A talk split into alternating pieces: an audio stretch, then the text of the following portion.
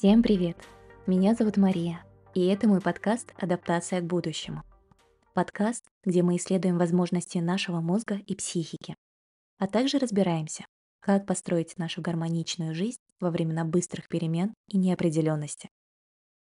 В этом эпизоде мы поговорим про стресс. Всегда ли стресс плохо влияет на нас? Есть ли от него польза?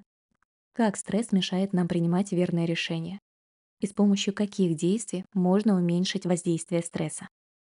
Ну что, начинаем?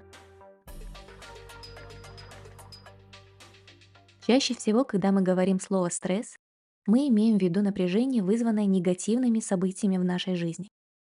Это может быть развод, увольнение, серьезная травма или болезни, проблемы с начальством или рабочие конфликты. Есть даже термин негативному стрессу, он называется дистресс. И по статистике каждый третий в мире испытывает стресс. А согласно опросу Института Гэллопа, 40% взрослого населения в мире заявили, что испытывают стресс в течение большей части дня. Стресс у сотрудников является причиной частых больничных, снижения продуктивности, что не может не сказаться на результатах компании. Негативный длительный стресс также в целом отрицательно влияет на наш организм. Бьет по иммунной системе, поэтому мы так часто болеем. Негативно сказывается и на репродуктивной системе. Наш организм в стрессе крайне неохотно соглашается размножаться. Стресс часто приводит к преждевременному старению, выгоранию, депрессии и многим-многим другим проблемам. Часто в стрессовых ситуациях мы принимаем неверные решения. Наш мозг в стрессовом состоянии экономит ресурс и автоматически выбирает знакомые и привычные нам решения. В состоянии стресса у нас преобладает лимбическая система. Она же отвечает и за эмоции, тревожность, негативное восприятие. А префронтальная кора, если вы положите ладонь на лоб, то это будет область мозга, расположенная прямо за ладонью. Префронтальная кора отвечает за стратегическое планирование, прогнозирование, анализ возможностей. Но в состоянии стресса префронталка работает крайне неэффективно. Это означает, что решения, принятые в стрессовом состоянии, могут привести вас совершенно не туда, куда вы хотите. При этом мы обычно считаем, что стресс возникает преимущественно, когда с нами происходят неприятные события. Но это далеко не так. Даже события, которые мы воспринимаем как долгожданные и положительные, могут стать стрессовыми для нас. Например, это получение наследства, выигрыш в лотерее, замужество, переезд в другую страну, смена работы, рождение ребенка и даже примирение с супругом после разрыва отношений. То есть стресс– это ответная реакция организма на перенапряжение, негативные и позитивные эмоции. Вы, кстати, можете проверить стрессовую нагрузку и узнать, какой процент риска ухудшения здоровья в связи со стрессом у вас есть, если вы пройдете тест Холмса-Рея. Эту шкалу оценки стресса разработали врачи-психиатры Томас Холмс и Ричард Рей в 1967 году.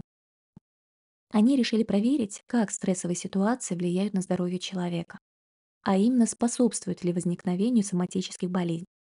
Например, проблемы сердца, рак, а также психических нарушений. В тесте приведены стрессовые события, каждому из которых присвоено свое количество баллов. Общая сумма баллов указывает на процент риска ухудшения здоровья. Зная это, вы сможете вовремя начать работать со своим состоянием, чтобы предотвратить проблемы со здоровьем, которые так часто возникают из-за стресса. В методе нейроинтеграции, который я практикую, мы используем адаптированное тестирование по шкале Холмса-Рея где оцениваются события, произошедшие не только в течение года, но и менее двух недель назад, поскольку эти события оказывают большое влияние на наше текущее состояние. Если про внешние стрессовые события нам вроде бы все ясно, то про внутренний стресс, который мы сами себе устраиваем, очень часто забываем. А ведь наш разум и воображение прекрасно добавляют градус любым волнениям. Ученые доказали, что все воображаемое воспринимается нами как реальное. То есть событие уже прошло, а мы все обдумываем, как мы могли бы ответить по-другому. Вспоминаем, как мы опозорились на презентации. В голове на репите воспроизводим ссору с любимым человеком. Таким образом, наш внутренний стресс никогда не дает нам покоя. И, к сожалению, наши тела так и не приспособились к тому количеству стресса, в котором постоянно находимся. Таким образом, наша реакция на стресс постоянно сообщает организму, что мы подвергаемся атаке. Хронический стресс– вот что представляет для нас настоящую опасность. Психологи даже говорят о стрессовом гомеостазе. Это когда человек настолько привыкает к стрессу, что попав в более благоприятные условия, начинает неосознанно портить себе жизнь. Например, напридумывать на ровном месте себе проблем. Признавайтесь, кому это знакомо? Но перед тем, как рассказать, как справляться со стрессом, давайте разберемся, всякий ли стресс вреден. Мы уже говорили, что стресс, по сути, это события, которые выводят нас из привычной понятной нам зоны. И ученые не раз доказывали, что умеренный управляемый стресс на самом деле может быть полезен. Есть даже ему название– эустресс.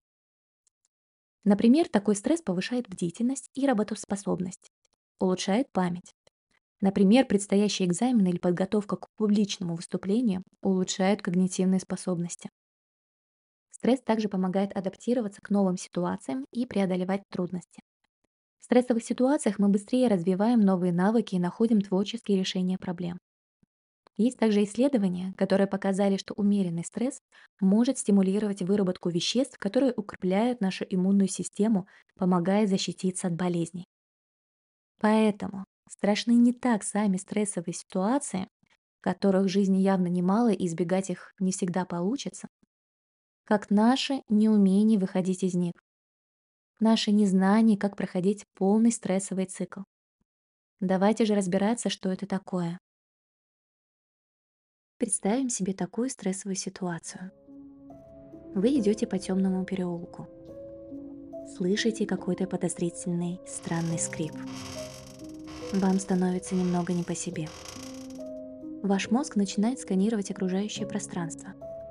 И миндалина, область в мозге, которая отвечает за страх, принимает решение запустить стрессовую реакцию. Что сейчас будет происходить с вашим организмом? Будут выделяться возбуждающие нейромедиаторы, в том числе норадреналин и дофамин. Надпочечники произведут адреналин, запустится реакция «бей или беги». Увеличится сердцебиение, скорость дыхания и давление вырастут. Чтобы обеспечить организм достаточной энергией, надпочечники будут усиленно производить кортизол.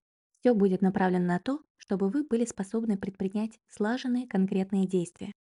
Либо убежали, тогда, скорее всего, вы будете бежать быстрее гепарда, либо одолеете своего врага. Так или иначе, оказавшись в безопасности, ваш мозг будет готов запустить обратную реакцию.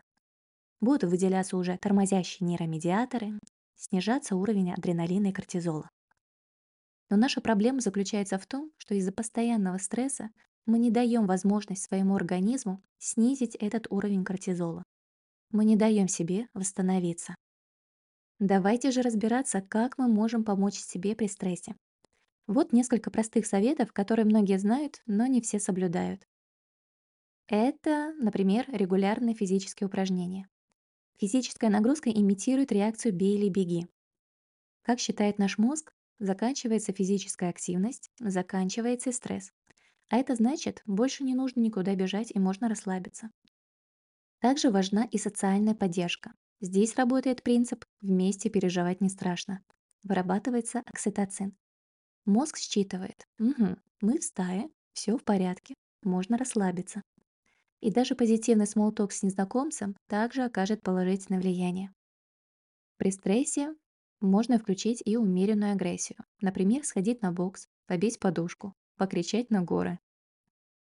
Также можно включить и такое упражнение, как прогрессивная мышечная релаксация. Мы попеременно напрягаем, а затем расслабляем различные группы мышц тела. При стрессе хорошо помогают слезы. Исследования показали, что плач активирует парасимпатическую нервную систему.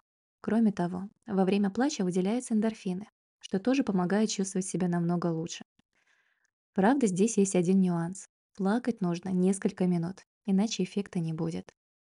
И завершая, я еще раз хотела бы обратить ваше внимание, что стрессовые события– это просто ситуация, которые выводят нас из привычного состояния. Они всегда были и будут.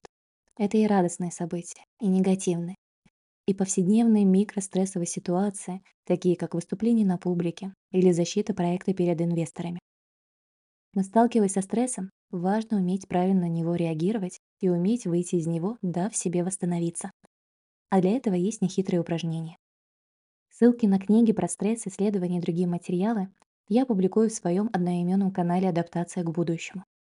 Там можно комментировать, делиться своими соображениями и, конечно, задавать вопросы. На этом я с вами прощаюсь. Благодарю вас за то, что были со мной. И до новых встреч. Пока-пока.